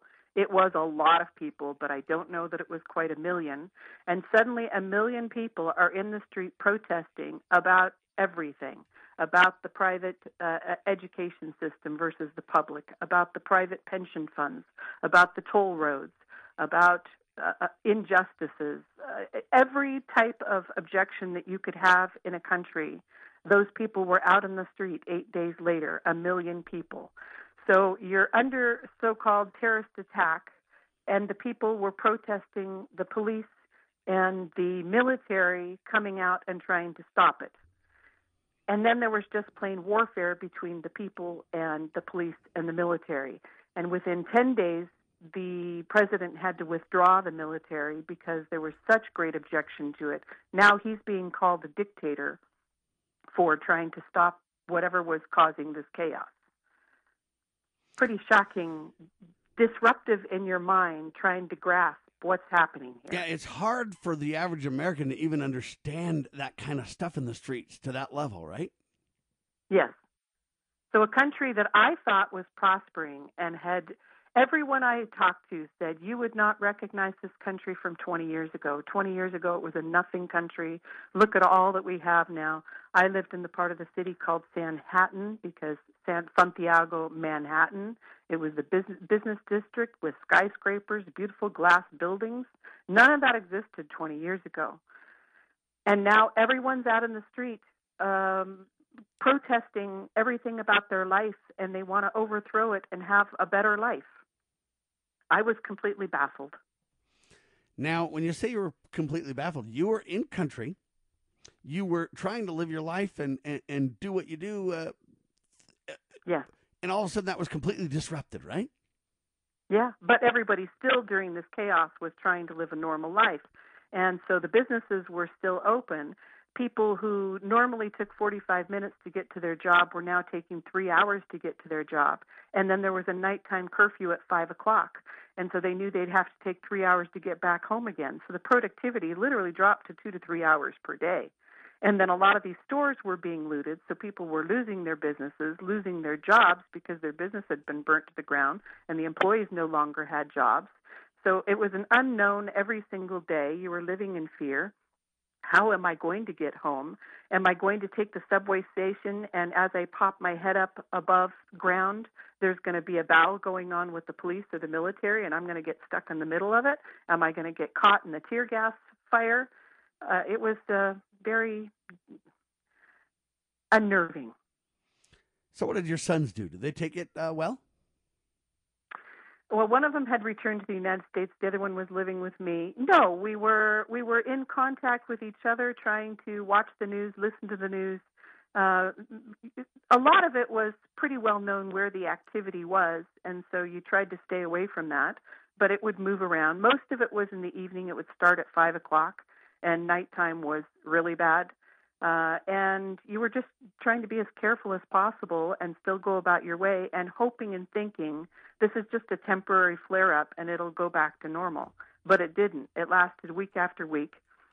The president was being demanded to step down. Thankfully, he did not step down. But the other primary call that was being made, and by who I don't know, was for a new constitution because the Constitution of Chile had been written under Pinochet, under the military dictatorship, in his favor to keep his power. But once he was out in 1989, they started the process of amending the Constitution. And there had been close to 150 amendments to the Constitution. And in 2005, the socialist president at that time, Lagos, re signed the basically accepted constitution that all objectionable things had been taken out, and a socialist president signed this quote unquote new or acceptable constitution, and the people accepted it. So before October 18th, I had never heard a word that their constitution was a problem. And suddenly the call was that the new constitution would solve all the problems of Chile. In so then I started the process. In wickedness, they change the affairs of the society. And when they do, oftentimes it's for abusive purposes. Now, let's draw a parallel that I think is really important to understand here. So, on one hand, yeah. you speak of this incredible prosperity, free market principles. Yeah. On the other hand, you speak of this dictatorship uh, with kind of a dictator at the helm. It was really both, right? It was really what? Both. Yes. Well, it, we, they were not under a dictatorship at that time, but the there was a dictatorship from 1973 to 87. But but that's where all that prosperity was eh, happening too, right? Exactly. And, and exactly. the reason that I'm bringing so this up is you, because so I want to say a dictatorship is just maintaining power. You're not democratically elected, but you're maintaining the power. I want to say, and I don't know this because I never knew Pinochet. I want to say that he understood that you don't implement free market economics during your four year period. Free market economics does not um, take hold over a four year period of time, it takes a couple of generations. So I want to say that he knew in order to save Chile, in order to eliminate socialism and communism and to let the free market take hold, it was going to take a couple of generations of him maintaining power and not letting the socialists and the communists take back the government. And the reason that I bring it up like this is because, in a way, that's what we see China uh, and uh, Russia and some of these other countries embracing a kind of a similar hybrid, huh? Yes. Yeah. Okay, because yeah. on one hand, China is a complete communist country. On the other hand, it's embracing free market principles and working with Americans. It's a different country and it's evolving as well. Uh, but they're holding on to power is the unique point. And they don't have the Constitution, as you mentioned, they have different constitutions, because they don't have the Constitution like we do, where the uh, checks and balances have the seeds sown in for solution. America goes off track, and if righteous people get together and stand for what's right, we can correct the ship, if you will. Some of these other nations don't have that opportunity. Ignorance in the people and a lack of proper role of limited government is at the helm. When we come back, we'll tie it to America with Leah Southwell. She's speaking tonight at Liberty Hall, ladies and gentlemen, 7 p.m. Okay, girls, about finished with your lesson on money? Daddy, what is a buy sell spread for gold coins? Well, when you sell a gold coin to a coin shop that's worth, say, $1,200, you don't actually get $1,200. But don't worry, we're members of UPMA now, so we don't have to worry about that. Daddy, what if somebody steals our gold? We don't have any gold at the house. It's stored safely in the UPMA vault, securely and insured. But the S&P 500 outperformed gold. Daddy, gold is a bad investment. Some people do think of it that way, but actually, gold is money. And as members of the United Precious Metals Association, we can use our gold at any store just like a credit card. Or I can ask them to drop it right into mommy and daddy's bank account because we're a UPMA member family. Find out more at upma.org. That's upma.org.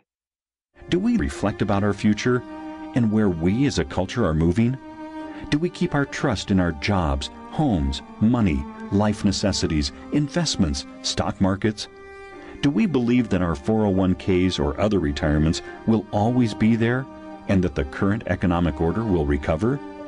Is the economy going to recover and life return to normal? It Ain't Gonna Happen by a friend of Medjugorje. Whether you are poor, middle class, or rich, It Ain't Gonna Happen, a book of astounding revelations about the present economic order and where we are heading. It Ain't Gonna Happen by a friend of Medjugorje. To order, visit mej.com, spelled M-E-J.com, or call Caritas in the U.S. 205-672-2000, 205-672-2000.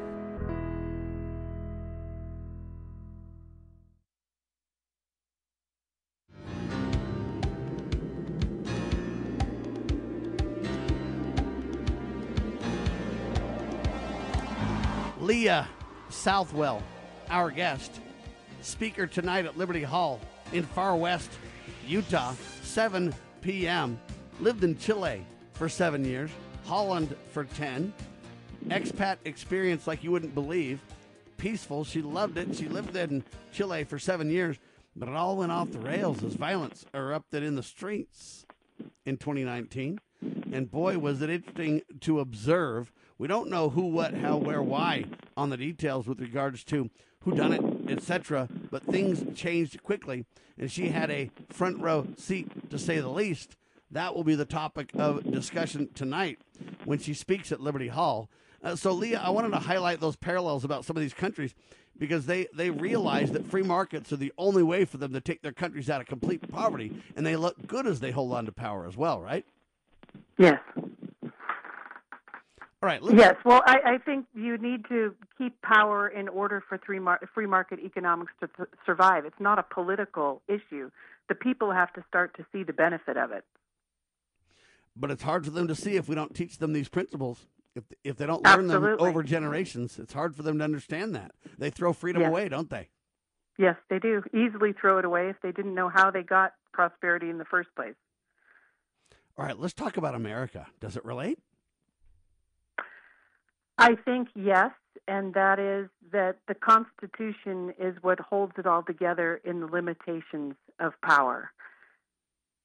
The Constitution is what makes changes difficult and for overthrow difficult. So when this call for the new Constitution came about in Chile, I started to ask everyone I knew, what objection do you have to the Constitution? And no one could tell me anything specific, no specific articles. And so that told me they didn't have any knowledge about the Constitution. And it was disturbing of where did this all come from, this call for a new constitution. So I had a lot of friends from Venezuela living in Chile because Venezuela had lost its country. And all those people, productive people, had to go live in a different country to earn money to send money back to Venezuela. So I asked my Venezuelan friends, what do you think about what's happening in Chile? And they said, Leah, this is exactly how we lost our country. We were the protesters in the streets in Venezuela. We were the ones who voted for Chavez because Chavez promised us all kinds of things to make our life better. And it sounded good, and we believed him. We were the ones who voted for a new constitution. And the number one thing that they wanted in a constitution was to eliminate the two thirds majority and make it a simple majority. And that is how we lost our country. And we can never go back. We don't have a country anymore. And we did it to ourselves. They get thinking that democratic principles um, in a pure democracy really will save them, and the truth is, it's just the opposite. Exactly. So something as simple as a two thirds majority is vital to the existence of of of a of a liberty oriented country, a constitutionally oriented country. These are the keys to the checks and balances that make America so great. Exactly. And so that's what the socialists and the communists are after. That's why they're after the Electoral College. That's why they ta- brainwash everybody that it's democracy, it's justice, it's fairness. And this is the conversation that's happening now.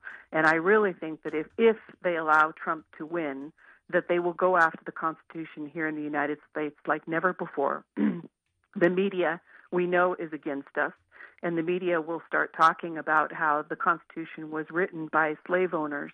It was written uh, that black people were not even considered whole people. It was written for muskets and not semi automatic weapons, and it's desperately time for a new Constitution. I think they can also take us down a, a serious bad path with eliminating the Electoral College, which they certainly are attacking right now. And my belief is any attack on the Constitution any attempt at amendments or changes or constitutional conventions are incredibly dangerous at this moment because the socialists and the communists are waiting in the wings to have their influence on any changes that are going to take place. And that will, if you crack the door open, they will eliminate and destroy the Constitution and everything that we once stood for. It's hard to know how to respond to this because if Trump wins, they'll attack the Constitution big time. They'll attack the Electoral College. They've already made kind of inferences of that, but it'll ratchet up. Uh, but if Trump loses, what'll happen? In other words, I don't see a great scenario in both cases for peace and liberty. I agree.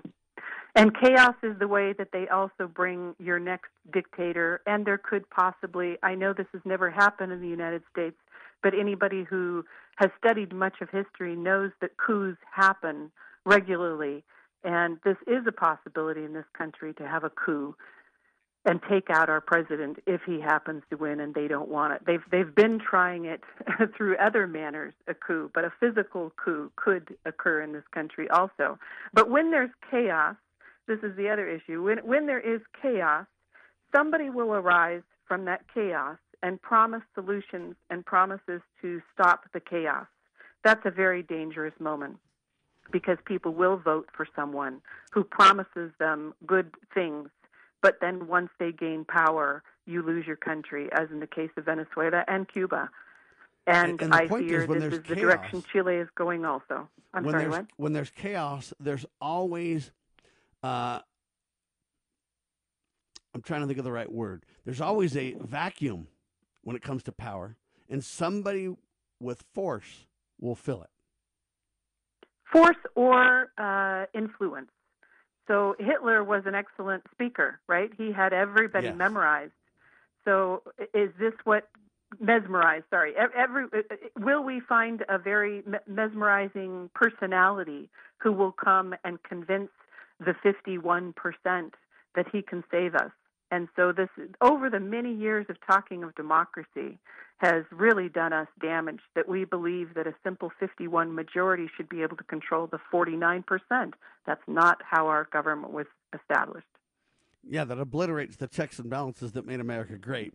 Um, the reason I say by force is because what happens is they do whatever they can through uh, charisma and personality and promises. And if that works, if that doesn't work, though, they always eventually take the next step.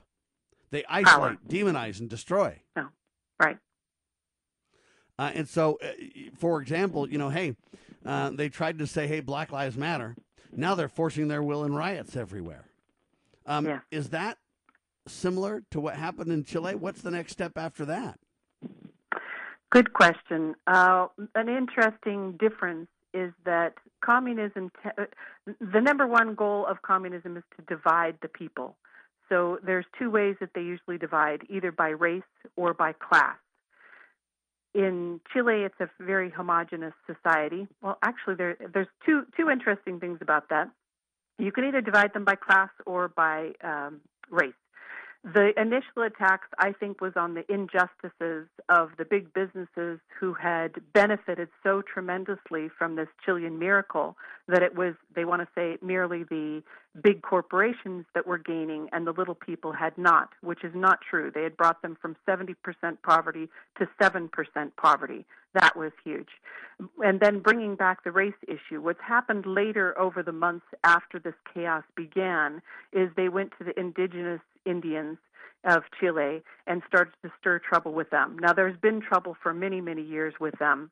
But it's quite severe right now. The south of Chile is where the Mapuches live. Those are the native Indians of Chile and are stirring them against the government. And so a lot of this protest is between the Mapuches and the Chilean government. So that's the race war. And then they've got the economic war, the class war going on and they don't care how many fault lines or what fault lines they use. The divide and conquer tactic is the key. They just need chaos and the people divided, and fear and blaming. So this is this is another thing I want to bring up, and uh, another issue that happened. The president that was before uh, President Piñera was Michelle Bachelet, a known socialist. She also has no problem working with the communists. She, after uh, ending her presidency, became the United Nations High Commissioners of Human Rights. Big red flag there. when this chaos started, she went around the world, and the media helped her in saying that this president was uh, committing ex- gross human rights violations by using rubber bullets and tear gas against the protesters, and protesters were getting injured by this and that they were merely peaceful protesters. And this is why I say that with international agitations around the world with the media helping, uh, that's why I kind of say this is at some point you connect all the dots and you go, this couldn't be an accidental situation or a uh, just a, a few teenagers hanging out. This was an intention uh, because of the global and the media implications and some of these leaders stepping up to the plate right at time to bat. You can't ignore those. Do you call them coincidences or do you say uh, these associations, uh, whether they created the crisis or whether they're just taking advantage of the crisis, don't know. Nevertheless, that's the reality, right? Correct. Yes. All right. What's going to happen to Chile, and what's going to happen to America? Well, for Chile, the uh, referendum for the people to choose whether they wanted a new constitution was originally agreed for in April because of the virus. It was delayed, and it is now coming up October 25th, very close to us now. And sadly, my prediction is that at least 70% of the people will vote for a new constitution. And we have to think just like here in the United States. If we had to have new founding fathers to write our document, who would be the people at the table there? We know from Cuba and Venezuela that the socialists and the communists were definitely at the table and they were able to win enough things to destroy their country. It doesn't take much, just change, for example, to eliminate a two thirds majority can destroy a, a nation. So I don't have a good feeling for what's going to happen with the election. It's going to be at least a two to four year project to get a new constitution, and then the people will have to vote on it. What's going to happen for the next two to four years when none of their problems are being resolved? I think these protests are going to continue for the next few years. And will a new constitution solve any of their problems? I don't think so. The problems that they were complaining about were not constitutional, they were cultural. And I think that's something that people need to take a look at too. What is the reason for your problems? Is it literally the law or is it you, the people, and your culture that is the problem? The lack of education and the lack of understanding where rights come from, that is God, in obedience to his commandments, oftentimes is the key to the demise of many, many, many civilizations. The lack of morality, yes. All right. What do you predict for America? I'm very disturbed. I'm very disturbed. I'm very worried. I don't know what will happen, but I kind of agree with you. Whoever wins this election, I don't see anything pretty happening. And my passion is educating people as fast as possible to preserve the Constitution and do not let them touch it. Ladies and gentlemen, who is Leah Southwell? She's really turned into an intrepid reporter with a first hand eyewitness account of what happened in Chile. And she's very adept at comparing that reality to America. Ladies and gentlemen, riveting presentation coming up tonight, 7 p.m., Liberty Hall in Farr West, Utah. If you could say one thing to America, one phrase, one statement, Leah, what would it be? Know what makes us great as Americans and understand the enemy that will always be there attempting to take us down. Ladies and gentlemen, we declare this nation shall endure. LovingLiberty.net. God save the Republic. Thank you, Leah.